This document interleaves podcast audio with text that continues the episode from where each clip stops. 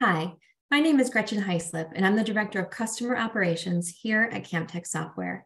Welcome to another episode of Camp, a podcast on all things automation. Today, we're going to go over how to prepare ahead of time for automation success. When you first met or meet with CampTek Software, you may have seen this chart. It's our Life of a Bot timeline.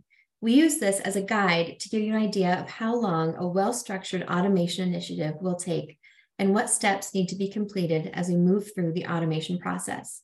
We'll discuss these steps next week. Today, I want to guide you through what isn't shown in this chart the internal prep work required for successful automation. A successful robotic process automation RPA journey starts internally with you and your team.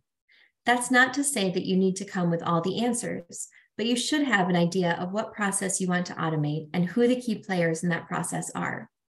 If you're unsure where to start your automation journey, tools like UiPath's task mining can be applied to departments or teams where you see potential for automation success.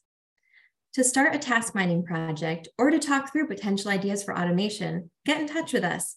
We can help you walk through how to identify processes for automation. After you've identified what process or processes you want to automate and their corresponding teams or departments, You'll want to start working with those teams to identify any business rule exceptions or process improvements you want to make.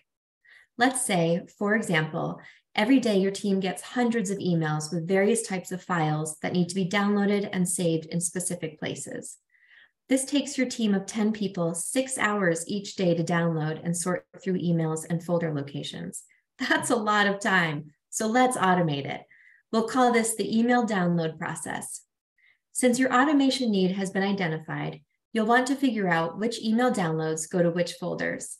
Let's say one email's attachment is labeled monthly bill, and that attachment needs to get saved in the billing notices folder. Or the email subject is report for Jane, and that attachment, no matter the name, needs to go in Jane's folder.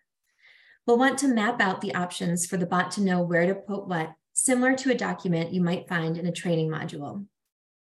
Keep in mind that this is just to get ahead of the automation schedule. We understand that you're most likely gearing up for automation to alleviate more work or backlogs, but we promise that the time spent sorting and teaching us your process will pay off when the bot goes live. Back to our example. You've met with CampTek software, learned what RPA can do, chosen your automation process, and started work on collecting your business exceptions and mapping document. Next steps are to schedule a scope call with CampTek, but I'm sure we're already in touch. We'll see you next week.